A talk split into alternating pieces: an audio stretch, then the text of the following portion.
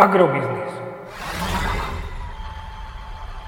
Ekonomický portál manažéra. Prognóza cien agrokomodít pre 38. týždeň. Očakávané ceny plodín na burze Matif na konci 38. týždňa.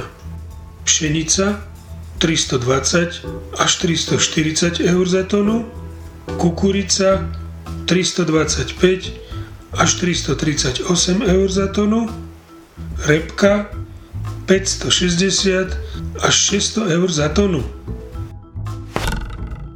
Slovenské ceny jatočných ošípaných vzhľadom na najnovší vývoj v Nemecku môžu tento týždeň jemne korigovať smerom nadol do pásma 2,9 až 2,15 eur za kilogram jatočnej hmotnosti. Agromagazín naďalej nemení svoj odhad nákupných cien surového kravského mlieka na september až november.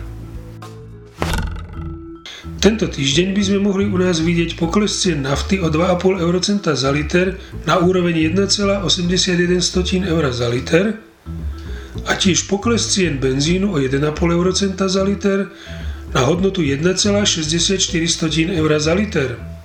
Podrobnejšie informácie nájdete v aktuálnej prognóze na portáli Agrobiznis.